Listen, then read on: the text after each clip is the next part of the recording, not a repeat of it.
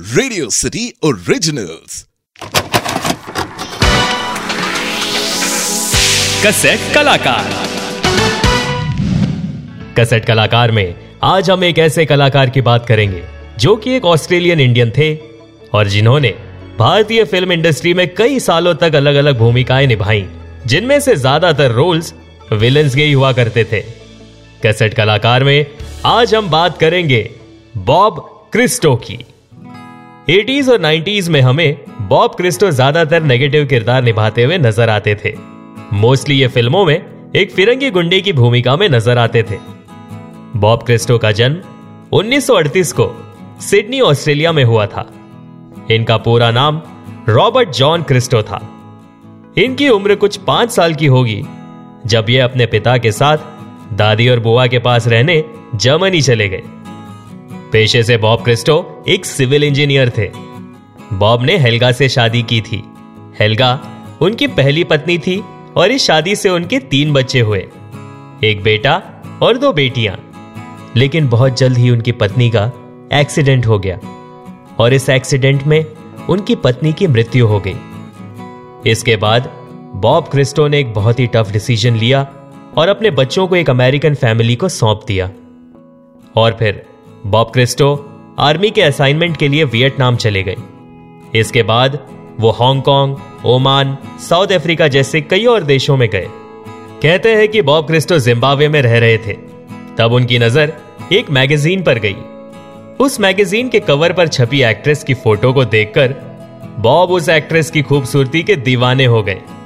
वो एक्ट्रेस जिसकी तस्वीर उस मैगजीन में छपी थी, उस एक्ट्रेस का नाम था परवीन बाबी और यहीं से उनकी दिलचस्पी भारत और बॉलीवुड के प्रति बढ़ने लगी। उस वक्त बॉब क्रिस्टो ओमान के कंस्ट्रक्शन कंपनी से अपने ऑफ़र लेटर का इंतज़ार कर रहे थे। क्योंकि उनके पास कुछ वक्त था तो उन्होंने सोचा कि एक बार भारत का रुख किया जाए। और फिर बॉब क्रिस्टो परवीन बावी से मिलने की हसरत लिए मुंबई पहुँच गए। बॉब क्रिस्टो को समुद्र बहुत पसंद था, इसलिए जब वो मुंबई पहुँचे तो इन्होंने जुहू बीच का रुख किया।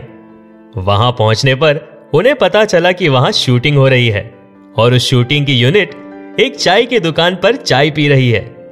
जब उनकी बातचीत चली तो इन्हें पता चला कि उस शूटिंग यूनिट का जो कैमरामैन है, वो अगले ही दिन परवीन बाबी से मिलने वाला है उनकी फ़िल्म द बर्निंग ट्रेन के सिलसिले में।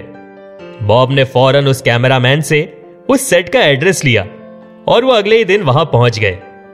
वहाँ पहुँचने पर बॉब उस कैमरामैन से बात कर ही रहे थे कि बॉब को पीछे से किसी की आवाज़ सुनाई दी। कैमरामैन ने बॉब को इशारा करते हुए कहा कि यही परवीन बाबी है। बॉब क्रिस्टो पीछे मुड़े और हड़बड़ाहट में बोल पड़े, आप वो मैगजीन वाली लड़की नहीं लग रहे जिसकी तस्वीर मैंने देखी थी? इस पर परवीन बाबी हँसते हुए बोली कि वो मेकअप सिर्फ़ शूटिंग के दौरान ही करती है। साथ ही उन्होंने पूछा कि क्या वो बिना मेकअप के अच्छी नहीं लगती? फिर बॉब ने उन्हें बताया कि वो उनसे मिलने के लिए बहुत बेताब थे। और आगे चलकर बॉब परवीन बाबी के साथ फ़िल्मों में भी नज़र आए और वो दोनों बहुत अच्छे दोस्त बन गए। संजय खान ही वो शख्स थे जिन्होंने बॉब क्रिस्टो को 1980 में आई फ़िल्म अब्दुल्ला में काम करने का मौका दिया था। इस फ़िल्म में राज कपूर, संजय खान, जीनत अमान और डैनी डेंजोम्पा जैसे दिग्गज कलाकार शामिल थे। इस फ़िल्म में बॉब क्रिस्टो ने एक जादूगर की भूमिका निभाई थी, जो डैनी के लिए काम किया करता था। इस फ़िल्म के बाद उन्हें कई और फ़िल्मों के ऑफर्स आने लगे।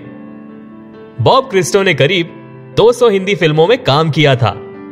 अब्दुल्ला, कुर्बानी, कालिया, नास्तिक, नमक हलाल, मर्द, मिस्टर इंडिया और ऐसी कई और फ़िल्मों में बॉब ने अपने एक्टिंग से दर्शकों का दिल जीता।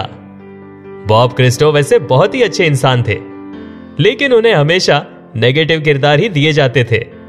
उस जमाने में एक्टर्स ऐसे ही टाइप कास्टिंग का शिकार हुआ करते थे। हिंदी फ़िल्म ही नहीं, बॉब क्रिस्टो ने तमिल, तेलुगु, मलयालम और कन्नड़ा फिल्म्स में भी काम किया था। 1990 में आई TV show the sword of Tipu Sultan में इन्होंने एक अंग्रेज़ ऑफिसर की भूमिका निभाई थी। बॉब क्रिस्टो ने अपनी पहली पत्नी हेल्गा के मृत्यु के बाद दूसरी शादी नरगिस से की, और इस शादी से उनका एक बेटा है, सुनील क्रिस्टो। फ़िल्मों से दूरी बनाने के बाद बॉब क्रिस्टो बैंगलोर शिफ्ट हो गए, और वहाँ वो एज अ योगा इंस्ट्रक्टर काम करने लगे। 20 मार्च 2011 को बॉब क्रिस्टो का बैंगलोर में देहांत हो गया। बॉब क्रिस्टो ने फ़िल्मों में छोटी छोटी भूमिकाएँ निभाई लेकिन वो छोटे रोल्स इंपैक्टफुल होते थे और दर्शकों को बहुत पसंद आते थे। भारतीय फ़िल्म इंडस्ट्री में बॉब क्रिस्टो का नाम और उनका योगदान हमेशा याद रखा जाएगा। तो ये थी बॉब क्रिस्टो की कहानी। आप सुन रहे थे कसेट कलाकार only on Radio City